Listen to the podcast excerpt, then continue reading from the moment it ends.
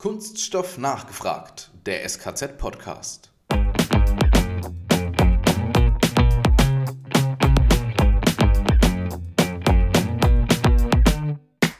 Wir haben Closed-Loop-Lösungen, wo wir im Grunde genommen die Produktionsabfälle von einem Kunden verarbeiten, ähm, aufbereiten und direkt wieder in den gleichen Zyklus reinbringen.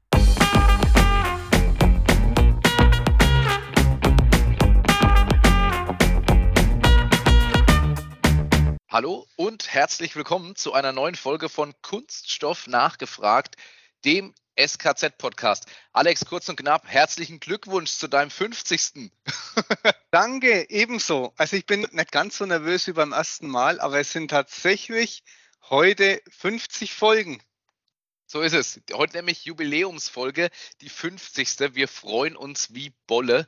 Und dazu haben wir uns ein Thema heute rausgepickt. Stoffströme und Rezyklat. Alex, jetzt wird es richtig interessant. Jetzt wird es spannend, weil das Thema Recycling hatten wir schon viel. Ähm, und es ist immer wieder so angeklungen, ne, dass die Stoffströme das eigentliche Thema sind. Und da wollen wir heute tiefer drauf eingehen.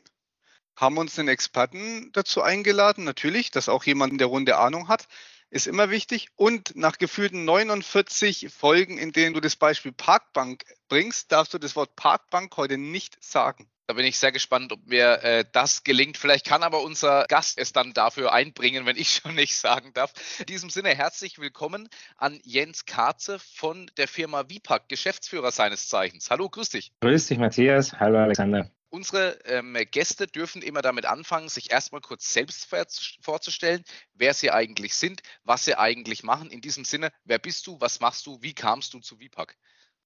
Super, ja. Ähm, ich bin Geschäftsführer der VPAC und bin seit 20 Jahren in der Chemie- und Kunststoffindustrie unterwegs. Äh, war lange Zeit bei einem großen Rohstoffhersteller, Bayer, der dann später Covestro wurde und ähm, habe dann irgendwann mal gesagt, ich würde ganz gerne eher in den Mittelstand. Und vor allen Dingen hat sich die Möglichkeit ergeben, zu VPAC zu gehen und damit so richtig in den, in den Kern, zum Kern, in den Maschinenraum dessen, was wir als Kunststoffindustrie eigentlich jetzt vorantreiben wollen, nämlich die Kreislaufwirtschaft.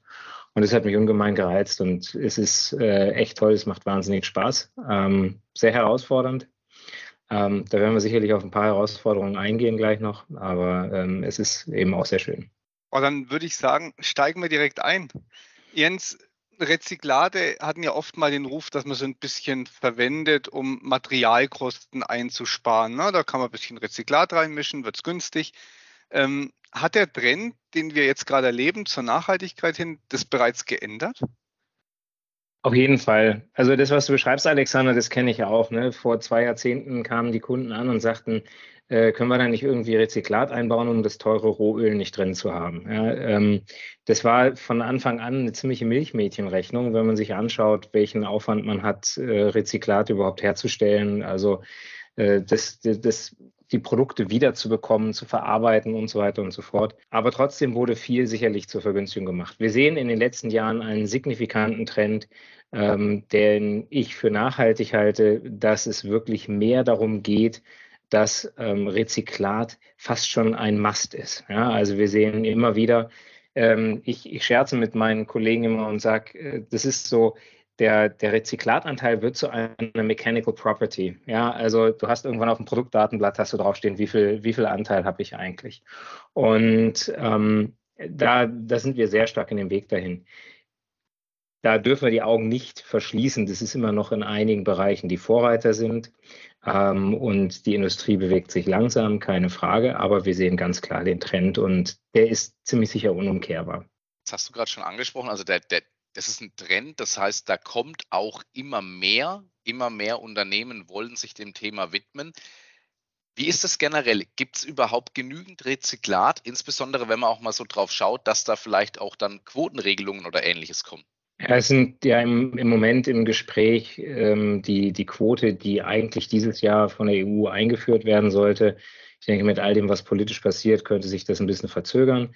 Aber da wird kein Weg dran vorbeigehen, dass im Rahmen des EU Green Deals Quoten kommen. In der Industrie wird zwischen 15 und 30 Prozent geschätzt, ähm, was dann als Rezyklatquote in jedem neuen Produkt äh, eingebaut sein, eingebracht sein muss. Und das wird äh, herausfordernd sein, sag ich mal. Also wir, wenn wir uns den Markt zurzeit anschauen, dann deuten Studien darauf hin, dass wir in dem Bereich, in dem wir mit der VPAC tätig sind, also in den eher höherwertigen technischen Kunststoffen, ähm, dass da ungefähr nur 25 Prozent der in der EU verwendeten Kunststoffe tatsächlich auch als Wertstoffstrom wieder zurückkommen und zur Verfügung sind. Und auch die heißen noch lange, das heißt noch lange nicht, dass die alle komplett verarbeitet werden können.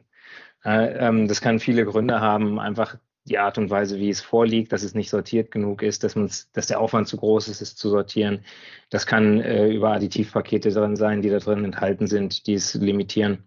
Und ähm, das bedeutet, dass wir solche Quoten aktuell gar nicht erfüllen könnten. Da brauchen wir noch einiges, was wir in den Weg leiten müssen.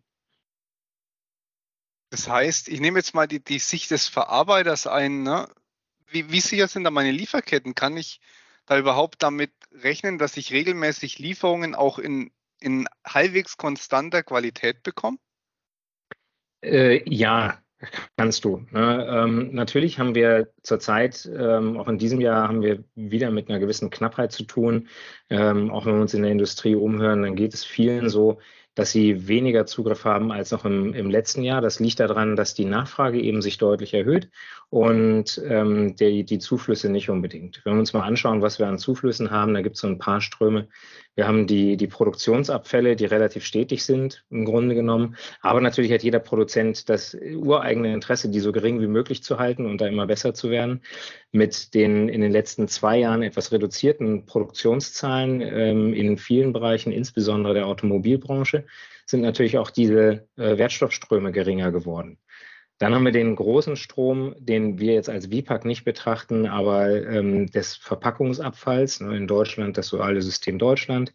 Ähm, da greifen immer mehr Firmen drauf zu, ja, ähm, die selbst sammeln und dann auch selbst verarbeiten Beispiel Schwarzgruppe, und ähm, damit dann für andere der Zugriff nicht mehr möglich ist. Und so müssen wir neue Quellen auftun, insbesondere eben die sogenannten Post-Consumer, also am Ende des Lebenszyklus von anderen Produkten zu haben. Und da haben wir, ähm, kommen wir genau zu diesen Stoffströmen, ja, die ihr am Anfang erwähntet, die schwierig sind, weil jetzt müssen wir zusehen, dass wir da auch einen vernünftigen Zugriff drauf bekommen. Aber ähm, wir haben für unsere Kunden und Kundenprojekte immer auch eine Absicherung unserer Stoffströme, weil du gewisse Ströme relativ regelmäßig hast. Du kannst es auch teilweise vertraglich gewisse Sachen dir absichern, ähm, sodass wer mit uns ein Projekt eingeht, sich jetzt keine Sorgen machen muss, dass da nicht regelmäßig der Stofffluss kommt. Auch wenn es immer eine der ersten Fragen ist, die kommt. Ganz, ganz kurz da mal eingehakt. Du hattest gerade im Nebensatz erwähnt, ihr greift ja nicht auf alle Stoffströme zu. Also das heißt, auf welche Stoffströme greift ihr als VPAC zu? Was ist da euer, nennen wir es mal, Favorite? Ähm, wir als VPAC greifen zu einem guten Teil auch auf äh, Produktionsabfälle zu, insbesondere die, die schwer zu verarbeiten sind. Ne? Also es gibt auch eine, eine EU-Definition zu, dazu, was eigentlich ein Rezyklat ist. Und wenn ich jetzt irgendwas habe, was ich einfach nur aufmalen muss und wieder direkt in meinen Prozess bringen kann, dann darf ich das auch einer Recyclingquote nicht zurechnen. Das interessiert uns auch nicht großartig. Das, wir, wir nehmen es, wenn wir das machen sollen. Ähm, und, äh, aber im Grunde genommen kümmern wir uns eher um aufwendigere Abfälle. Nehmen wir das Beispiel einer Instrumententafel. Da habe ich einen, einen harten Kunststoff, ein Poly Polypropylen zum Beispiel, als Trägermaterial. Darauf kommt ein Polyurethan, Schaumstoff meist und dann irgendwie so ein Kunstleder, ähm, PVC-Schicht oder irgendwas.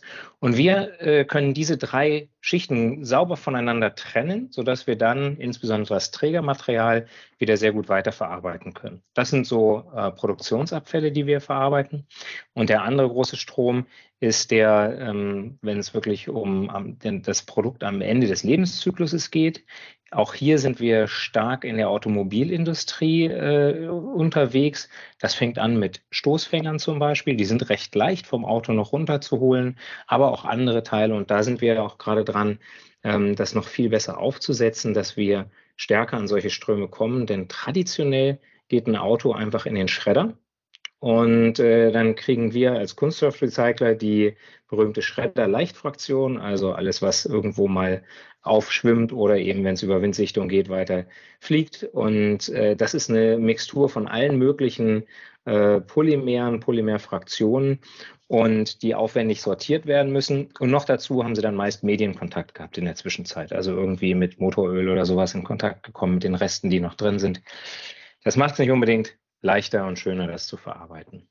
Da wären wir dann gleich beim wichtigen Thema Qualität. Wie weit weg sind wir mit den Rezyklaten von Neuware? Also ihr habt jetzt hauptsächlich den Industrial Waste. Sind wir da wirklich schon nahe dran? Weil Post-Consumer, du hast es angesprochen, ist nochmal ein ganz anderes Thema. Mit Produktionsabfällen kommst du nah dran. Also wir haben da, ähm, da, da kannst du auch genau die Qualität treffen. Ne? Wir haben Closed-Loop-Lösungen, wo wir im Grunde genommen die Produktionsabfälle von einem Kunden verarbeiten, ähm, aufbereiten und direkt wieder in den gleichen Zyklus reinbringen.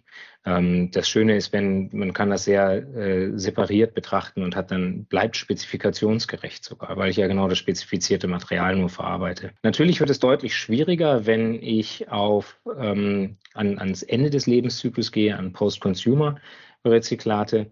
Äh, aber auch da haben wir Near-to-Prime-Lösungen, wo wir also wirklich sehr nah dran sind und auch ähm, die Spezifikationen, die sind bei uns ein bisschen breiter als bei Neuware. Aber ähm, wir können eben viele Spezifikationen durchaus treffen von Kunden. Und das ist dann immer so eine Diskussion. Ne? Also die, die Kunden, sage ich mal, haben sich dran gewöhnt, dass sie in den letzten Jahrzehnten ihre Spezifikationen immer enger machen konnten und die Industrie mitgehalten hat. Dann kam immer noch mal was Neues dazu. Ja, und hier brauche ich aber noch mal ähm, ein bisschen bessere VOC-Werte, also Volatile Organic Components. Ne, das das darf dann nicht so doll riechen oder so. Ähm, dann brauche ich aber noch bessere Witterungsdaten. Das muss 1000 Stunden in der Sonne aushalten.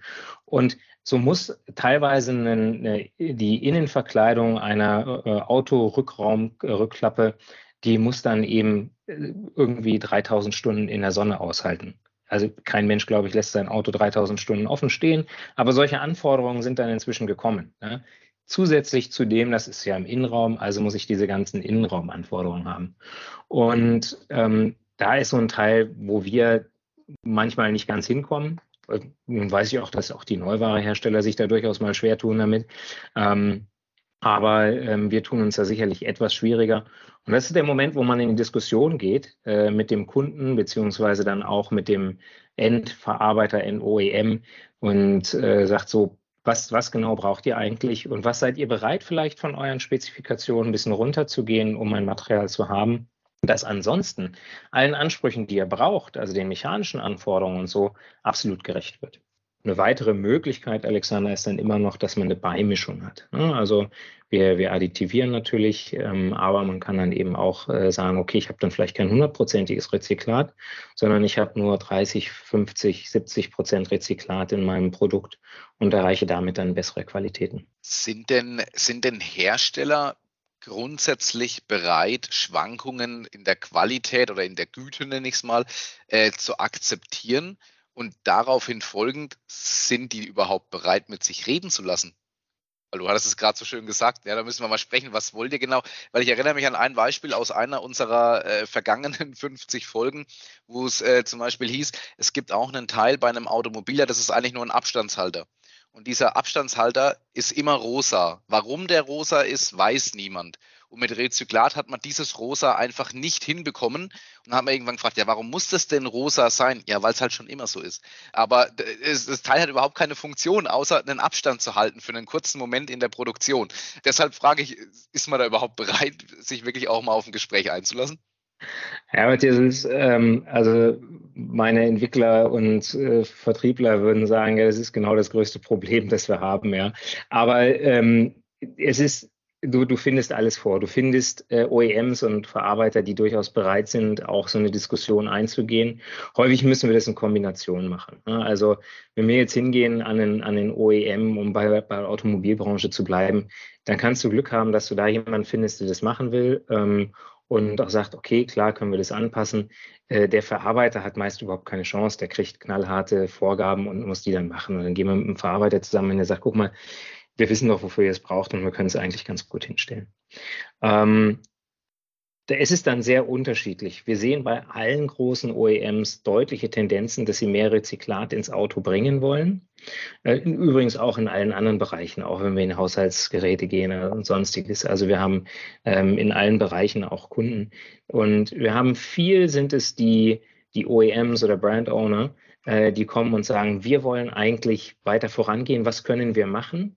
Und die oft auch tatsächlich mit der Frage kommen, was müssen wir machen, damit wir mehr Rezyklat bringen können. Und dann ist genau die Tür offen, Matthias, dass wir sagen können, bitte keine rosa Abstandhalter. Ja, in schwarz, wenn man die eh nicht sieht, dann kriegen wir das viel besser hin und es wird vielleicht auch mal ein Grauton. Und ähm, da finden wir eben, jetzt kommen wir so zu dem ersten Punkt, den wir hatten, wir, das ist ein Trend. Wir, wir finden immer mehr, die bereit sind, das einzugehen und zu sagen, ja, okay, also dann, dann lassen wir halt diese, ähm, diese heilige Kuh mal fallen und äh, weil sie ist einfach auch nicht wichtig. Das ist das Spannende. Ne? Der Trend ist ja äh, schlicht und ergreifend ein bisschen konsumentengetrieben, weil jetzt auf einmal ähm, habe ich Vorteile, wenn ich sagen kann, hey, mein Produkt ist zur Hälfte Rezyklat, ne? Ähm, und schon passiert was. Alexander, das geht so weit, das ist jetzt nicht ein Bereich, in dem wir tätig sind, aber Polyesterfasern ja, ähm, werden viel natürlich verarbeitet in, ähm, in Klamotten, insbesondere auch so in Outdoor-Jacken. Und ähm, das ist natürlich auch ein Klientel, wer jetzt irgendwie schön in die Natur wandern will, aber natürlich eine gute Jacke dabei haben will, der möchte das Gefühl haben, ich, hab, ich trage das auch was Vernünftiges. Deshalb sind die alle irgendwie mit Rezyklat gefüllt. Mhm. Und äh, das führt dazu, dass rezyklierte Polyesterfaser ähm, häufig mit einem Premium verkauft wird über Neuware. Also wir haben nicht mehr dieses äh, der, der Billigheimer Rezyklat, sondern da wird sogar ein Premium verlangt, weil das eben so knapp ist und jeder das im Grunde genommen darstellen muss seinem Konsumenten gegenüber, ich habe das. Ne? Also genau wie du sagst, Alexander, der, der Zug kommt vom Kunden her, vom Endverbraucher, der sagt, ich will hier äh, Rezyklat drin haben, ich will, dass das nachhaltig ist, was ich kaufe. Und daraus ergibt sich dann Druck auf den, auf den ähm, Hersteller. Auch da haben wir ein spannendes Thema, ne? weil du Polyesterfasern ansprichst. Häufig sind es ja einfach alte Flaschen. Und ja. ähm, Viele Kunststoffe gehen in, in ganz andere Anwendungen. Also ich habe da einen Kollegen, der bringt oft ein Beispiel von so einer Parkbank. Bank? Ich kenne nur Ersatzbank. Ersatzbank kenne ich vielleicht. du meintest bestimmt eine Sitzgelegenheit. Ja, genau, eine, eine, eine, Sitzgelegenheit. Kann man da überhaupt von Kreislaufwirtschaft sprechen oder sind wir da eher bei so einer Abwärtsspirale oder Downcycling? Ich sage es ja, jetzt mal bewusst böse. Nein, ist ja gar nicht so böse, Alexander. Ich glaube, den Begriff Downcycling, den gibt es ja zu Recht. Ähm, und klar haben wir da Möglichkeiten und, und ich verwende es auch ab und zu mal illustrativ und sage, ähm, auch wenn ich inzwischen in einem Alter bin, wo ich mich ganz gern zwischendrin mal ausruhe, wie viele Parkbänke brauchen wir eigentlich noch? Ja, ähm, also das Ziel sollte schon sein, dass wir die äh, Kunststoffe ungefähr auf dem Level behalten, wo sie sind. Das muss nicht unbedingt sein, dass es immer in exakt die gleiche Anwendung geht. Wir haben solche Beispiele, aber ähm, es muss nicht unbedingt immer das sein, sondern es sollte ungefähr auf dem gleichen Level sein. Die, ähm, die Polyesterfasern aus den, aus den Flaschen übrigens, das ist ein eigenes Problem, weil damit nicht mehr genug Rezyklat für die Flaschenindustrie zur Verfügung steht. Daher beschweren sich die Kollegen da eigentlich auch recht häufig. Ähm, also das, weil das ist ein sehr guter, in sich geschlossener Kreislauf eigentlich, der damit gestört wird. Ähm, aber du hast ja trotzdem etwas, was auf einer, jetzt kann man argumentieren, was ist auf dem gleichen Level. Ne? Aber ich würde jetzt mhm. sagen, wenn ich das in eine Jacke reinbringe oder in eine äh, Flasche als Verpackung. Ähm, da bin ich sicherlich nicht im Downcycling, sondern eher mhm. vielleicht sogar noch im Upcycling. Und ähm, darum geht es im Grunde genommen. Wenn ich in einem, wenn ich den Kreislauf bis zum Ende denke, dann würde ich ja das immer weiter drehen können. Ja, also mhm. ich würde immer wieder aus dem gleichen Produkt das gleiche wieder machen können. Wir wissen, dass dem natürlich ähm, physisch und chemisch Grenzen gesetzt sind, zumindest mit dem mechanischen Recycling. Je nachdem, welches Polymer wir uns anschauen, hat es einfach ähm, hält es den Stress, den es immer wieder kriegt, über die, das erneute Aufhitzen und so irgendwann nicht mehr aus und die Polymerstrukturen zerbrechen. Ähm, da kommen dann hoffentlich in Bälde unsere Kollegen mit dem chemischen Recycling und können da dann nochmal einiges aufgreifen, dass man auch da weiter im Kreislauf gehen kann. Ja, und ähm, so werden wir, da bin ich völlig von überzeugt, in 10, 20 Jahren ähm, eine Vielzahl an, an technischen Lösungen haben, die sich hervorragend ergänzen hattest gerade eben äh, angesprochen in deiner Antwort, dass es auch Beispiele gibt, bei dem ein und dasselbe Teil, also sprich eine Anwendung, aus dem ein Teil kommt, nach dem Recycling oder als Rezyklat wieder der gleichen Anwendung zugeführt wird. Kannst du uns da mal ein Beispiel nennen? Ja, wir haben das im Closed-Loop-Bereich. Wir haben aber tatsächlich auch ähm, im Grunde genommen, also auch ein geschlossener Kreislauf dann natürlich, von daher ein Closed-Loop. Aber wir haben das sogar mit, ähm, mit, mit Post-Consumer-Produkten äh, bei Stoßfängern vom Auto. Ja? Ähm, da haben wir es tatsächlich so, dass wir aus Stoßfängern wieder den Rohstoff, den Kunststoff für Stoßfänger herstellen und unsere Kunden die dann wieder daraus produzieren. Und das ist eigentlich ein sehr schönes Beispiel, wo das recht gut funktioniert, wo das klappt. Ähm, bei anderen klappt das nicht unbedingt immer, ne? aber ähm, wir, wir sehen zu, wie gesagt, dass wir so im gleichen Bereich bleiben. Ich fände es ja mal ganz lustig, gerade bei den Stoßfängern, man könnte mal sowas machen. Dieser Stoßfänger wurde bereits 24 Mal bereits bei äh, VW, Saab, äh, Mercedes und sonst irgendwas verwendet. Auch Ihnen gehört ein kleiner Ferrari. Achso, ja gut. Das wäre natürlich tatsächlich nochmal so ein Aspekt. Ne? Also so, so, ein Bumper, ich war mal ein Ferrari oder so, das könnte sich natürlich wirklich gut machen, ne? so als Sticker hinten drauf. Ähm, ja, also äh, die, die es gibt, es gibt tatsächlich Ideen, ähm, wie man ähm, digitale Zwillinge von Produkten und bis hin zu, äh, zu Granulaten äh, digitale Zwillinge hat und damit eine Nachvollziehbarkeit hat. Dann könnte man das auch machen, weil ich habe jetzt gerade überlegt, wie kann ich denn nachweisen, dass das 24 oder, oder wie hier 50 Mal schon da war irgendwie. Ähm, das äh, ist äh, hinreichend schwer, würde ich mal sagen. Das, ich, ich überlege es mir aber beim Gläschen Rotwein, glaube ich, irgendwann, ob wir da was rausfinden. Also an alle Produzenten und Automobilhersteller gern geschehen. Diese Marke, die Idee wurde Ihnen präsentiert von Matthias Ruff. Ja, äh, aber echt gut. Ich, also spannend, dass es geht, ne, weil ein Stoßfänger ist ja auch der Witterung ausgesetzt und so weiter und so fort. Ähm, also echt cool, dass die dann wirklich in den geschlossenen Kreislauf wieder reingehen können. Also man muss natürlich dem Menschen am Schrottplatz sagen, bitte nicht mit Schreddern, habe ich jetzt gelernt, sonst ist nur in der Leichtfraktion. Genau, genau. Und da gibt es also viele Altfahrzeugverwerter, die das äh, insbesondere in Deutschland schon recht fortgeschritten machen. Ähm, aber auch da gibt es einige, die das noch gar nicht machen. Das ist natürlich auch eine Frage der Größe. Ne? Ähm, wenn ich, weil, weil ich muss mir im Grunde genommen einen Container stellen oder irgendwas, eine, eine Mulde, wo ich die dann sammle und äh, die möchte ich ganz gerne, dass sie auch ab und zu mal abgeholt wird und nicht alle zwei Jahre nur. Ähm, so, und dafür muss ich schon ein paar Stoßfänger sammeln. Aber bei den normalen, größeren Altfahrzeugentsorgern, die wir hier haben in Deutschland, ähm, da ist es bei vielen auch schon gang und gäbe. Wir stellen aber auch fest, wenn wir einfach mal die Geografie wechseln und in andere Länder gehen, da wird es teilweise noch nicht gemacht. Ne? Und ähm, so sind wir jetzt dran an verschiedenen Projekten, sowohl mit äh, Altfahrzeug, Entsorgern, dass wir gucken, wie können wir eigentlich noch mehr Kunststoff aus dem Auto extrahieren, bevor es in den Schredder geht. Und da geht es dann viel darum, welchen Wert hat jetzt ein Kilo und ähm, was muss ich für einen Aufwand betreiben, das rauszukriegen. Ne? Also ich sag mal, so eine, so eine wunderschöne PC-ABS-Blendleiste irgendwo am Türinnengriff, das ähm, wird sich nie rechtfertigen, die 20 Gramm da rauszuholen, ähm, zumindest nicht auf absehbare Zeit. Aber da sind unserer, unseres Erachtens noch viele Möglichkeiten da. Und das ist so eine Phase und das ist so ein Grund, wo ich, warum ich am Anfang sagte, das macht auch unheimlich viel Spaß gerade, weil wir so ganz neue Sachen machen und ein bisschen dran tüfteln. Es ist nochmal neu erproben. Und äh, wir machen das gleichzeitig auch, haben wir Projekte, die wir mit ähm, auch durchaus mit, mit OEMs fahren. Auch die haben das Interesse zu sagen, wie können wir das Auto so gestalten, dass es am Ende wieder auseinandernehmen können.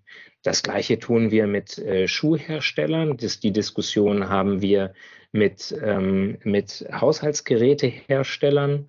Und ähm, das ist eine, eine unheimlich spannende Phase, weil da jetzt relativ viel sich bewegt in die Richtung, ne, das, das Schlagwort Design for Recycling kommt da natürlich mit rein. Was muss ich eigentlich machen? Muss mein Polymer Mix Pro ähm, Gerät so groß sein, wie es eigentlich sein muss? Ne? Also es gibt ähm, bei, den, bei den Turnschuhen gibt es ja von den namhaften Herstellern inzwischen tatsächlich einige Rezyklatschuhe ne? und auch welche, die tatsächlich komplett zirkulär sein sollen. Wenn man sich die anschaut, wird man feststellen, die sind fast aus Monomaterial hergestellt. Ähm, und das sind dann Möglichkeiten. Und das sind für mich erste unheimlich wichtige Schritte, dass wir in Summe das gesamte, die gesamte Gesellschaft und unsere, unsere lineare Wirtschaft in diesen zirkulären Gedankenraum bringen. Sehr cool. Also Schuh ist super Beispiel. Ich bin nämlich begeisterter Läufer und da finde ich, hat man es die letzten Jahre massiv gemerkt. Ne? Fast jeder Hersteller hat jetzt da seine Rezyklatschuhe. Ne? Ich glaube, die ersten Ideen sind im Werden, dass man quasi ein Schuh-Abo hat, dass, die, dass man die verschlissenen wieder abgibt und, und äh, neue dafür günstiger bekommt oder so Geschichten. Also da kommen ein paar spannende Ideen auf uns zu. Und, und jetzt, Alexander, kommst du genau an den Kernpunkt dessen, was, was mich so tagtäglich beschäftigt. Wie kommen wir an diese Stoffströme ran? Ja, ähm, und das ist nämlich, was passiert normalerweise mit deinen Laufschuhen? Ja, machen wir uns nichts vor, die sind von der Wertigkeit so, ähm, die landen in der schwarzen Tonne einfach. Ne? Ähm, ja, schon weil ich nicht weiß, wie trenne ich es und wo, wohin mit, ne? Ja. Genau. Ist auch tatsächlich der Ort, wo das nach unserem Abfallwirtschaftsgesetz zu funktionieren hat. Da gehört es hin. Äh, und äh, jetzt muss ich einen Anreiz schaffen, dass du, ähm, wenn du dir einen neuen Schuh besorgst, am besten direkt deinen alten zurückgibst. und ähm, das ist etwas, was wir in der Breite noch mehr ausrollen müssen und ähm, aber auch ehrlich gesagt, ich, ich könnte jetzt noch kein finales Konzept vorlegen, wie das eigentlich aussehen sollte, weil wir so eine Vielfalt an unterschiedlichen Produkten, an unterschiedlichen Materialströmen haben, die wir als Recycler natürlich gerne so sortenrein wie möglich haben möchten.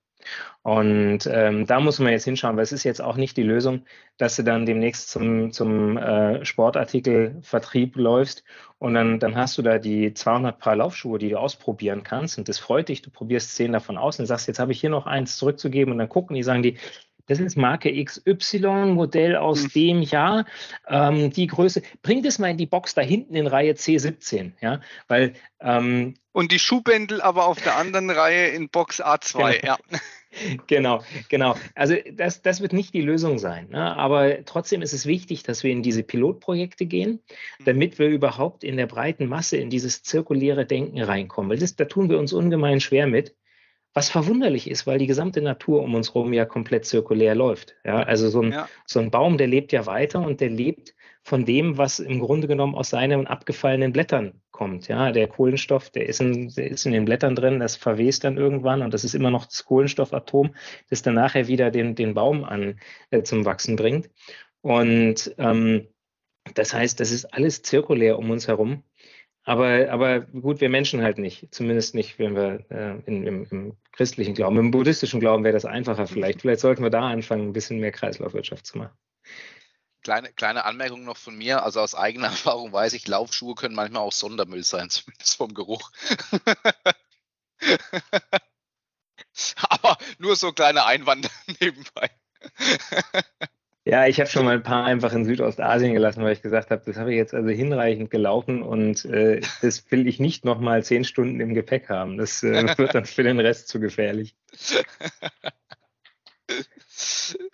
ähm, weil, weil wir da gerade dabei sind, Jens, aus deiner Sicht, was müsste denn noch passieren, dass wir zumindest in den ersten Bereichen wirkliche Kreislaufwirtschaft ermöglichen? Ähm, ja, wir müssen ein, ein möglichst sortenreines Sammeln hinkriegen. Und das muss zumindest in einer Größenordnung passieren, auch wenn es am Anfang Pilotprojekte sind, die, die eine Wirtschaftlichkeit darstellen lassen oder zumindest erahnen lassen mit ein bisschen Skalierung. Ähm, und das fängt an mit Anreizsystemen. Ne? Anreizsysteme ähm, ich sage das ganz bewusst so, weil das positiver klingt, als wenn ich sage, wir müssen jetzt eine Quote einfüllen oder eine, eine äh, Verpflichtung, gewissen Abfall irgendwo hinzupacken. Ne? Ähm, ich wohne hier im Rheinland und in Köln gibt es tatsächlich eine Müllpolizei, die guckt teilweise die schwarzen Tonnen durch, ob da nicht was Gelbes drin sein, also aus, was aus dem gelben Sack drin ist und so.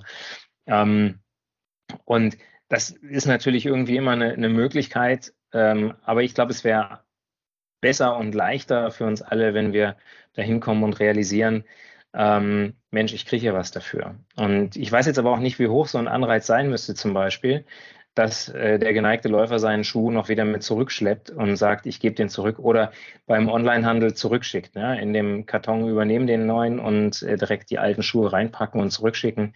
Aber in solche, in solche Richtungen müssen wir uns bewegen.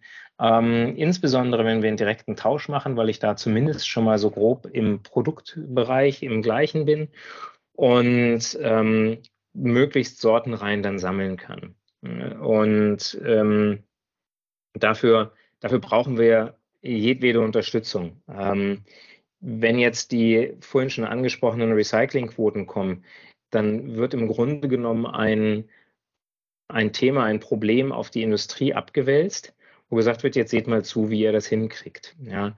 Und ähm, was ich feststelle jetzt ähm, in der, in der Recyclingindustrie ist, dass von vielen ähm, Marktteilnehmern eine große Bereitschaft zur Kollaboration da ist und die braucht es auch. Weil wir müssen, wir müssen anders denken als früher. Wir müssen über unsere normalen Unternehmensgrenzen, auch über unsere Industriegrenzen hinweg denken und überlegen, wie können wir zusammenarbeiten, um eine Lösung zu finden. Ähm, dann natürlich auch eine Lösung, die irgendwo wirtschaftlich darstellbar ist für alle Teilnehmer, klar. Ähm, aber überhaupt erstmal gucken, wie, wie finden wir denn technische Lösungen, die, die machbar sind.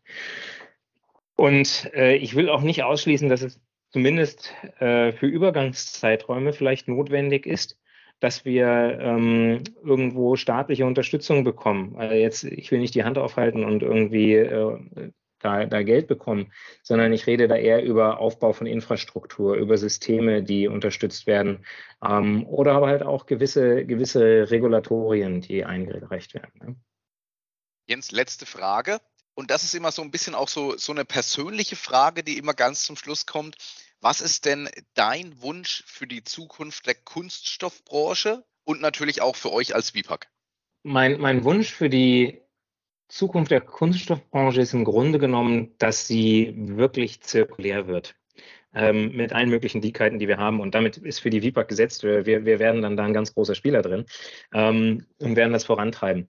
Aber ich, ich wünsche mir das vor allen Dingen, weil ähm, die Kunststoffindustrie in Verruf gekommen ist in der breiten Öffentlichkeit und das eigentlich nur aus einem Grund heraus, nämlich aus dem Abfallproblem, dass die Industrie selbst jetzt kann man lange darüber streiten, wer das zu verantworten hat, aber am Ende ist es der Endverbraucher, der, der ähm, den Abfall irgendwo ähm, dann entsorgt. Und ähm, wenn wir dieses Problem klären, glaube ich, wird die gesamte Kunststoffindustrie und auch dieses wunderbare Produkt, das uns so viel Gutes gebracht hat und auch noch bringen kann, ähm, wird in einem ganz anderen Licht betrachtet werden. Und kann vielleicht sogar Vorreiter für weitere Industrien noch sein. Super schön. Ich glaube, an dem Produkt hat keiner Zweifel. Es ist tatsächlich die Abfallproblematik, weil wenn man jemanden fragt, naja, stell dir ein Leben ohne Kunststoffe vor, dann realisieren die meisten erstmal, wie dünn das im Haushalt wird. Ja, das ist ja aber schon ein sehr weiter Gedanke. Ich habe es tatsächlich mal erlebt bei, ähm, äh, dass so ein studentisches Startup gepitcht hat bei irgendeiner Veranstaltung und äh, die stellten sich hin und sagten, ja, äh, ihre Idee war eine ganz tolle, nämlich zu sagen, diese, ähm, diese Kunststoff, äh, die, diese, diese Baumwollbeutel, die man beim Einkaufen immer kriegen kann, mhm. damit man eben nicht die Kunststofftüte nehmen muss, die würde man ja immer wieder vergessen und deshalb wollten die das in so ein Verleihsystem machen. Ja, dass man die dann irgendwann bringt man halt mal so einen Stapel von zehn solchen Beuteln zurück und dann werden die auch gewaschen und, und so weiter und so fort. Und ich sage, das ist eine super Idee. Sie hat da eingangs auch gezeigt, wie oft eigentlich so ein Baumwollbeutel verwendet werden muss, damit er gleichwertig ist mit einem ganz simplen, dünnen Einmal-Kunststoffbeutel und hatte dabei nun auch drinstehen, wie oft man den hochwertigen PE-Beutel eigentlich nur verwenden muss. Nämlich, ich glaube, Faktor 10, 15 war das und den Baumwollbeutel irgendwie 150 Mal muss man den verwenden, bis man die gleiche Ökobilanz hat. Ökobilanz äh, wie eine, ein Einweg-Kunststoffbeutel. Und wie gesagt, das ist ja super. Und wir hatten ja vorhin gesehen, im Grunde genommen musst du nur ein Zehntel dessen äh, im Kreislauf äh, nutzen, wiederverwenden, ähm, wenn du einen PE-Beutel nimmst. Warum machst du es nicht mit einem PE-Beutel? Der lässt sich da auch gut waschen. Sagst du ja, aber das ist doch Kunststoff. Das ist doch schlecht für die, für die Umwelt. ja, und, und also die Fakten hat diese Person selbst vorgestellt und hat sie aber nicht hinreichend verinnerlicht. Und ich glaube, das ist genau das. Äh, aus, diesem, aus diesem Abfallproblem hat sich eine Dogmatisierung für eine komplette Wertstoffklasse ergeben. Ähm, und da äh, haben wir einfach so, so ein bisschen, im Englischen sagt man so schöne Uphill Battle. Ähm, keiner würde tatsächlich darauf verzichten, wie du richtig sagst, Alexander, wenn ihnen klar wäre, worauf sie da verzichten würden, was das Leben bedeuten würde.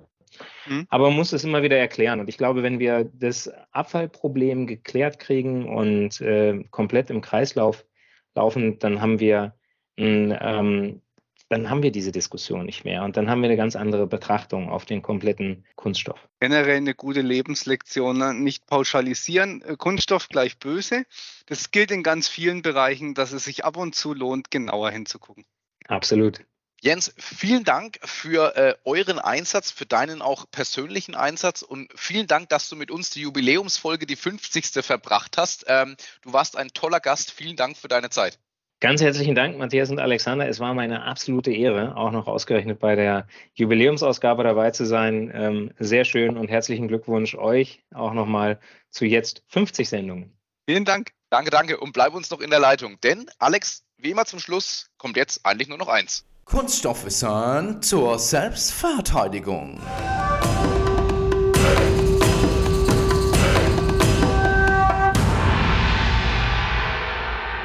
Matthias, wir hatten es gerade im Gespräch. Was ist denn eigentlich Upcycling? Beim Upcycling, das hat ja was mit Recycling auch zu tun. Und Recycling bedeutet prinzipiell, die Rohstoffe eines Produktes für die Wiederverwendung aufzubereiten.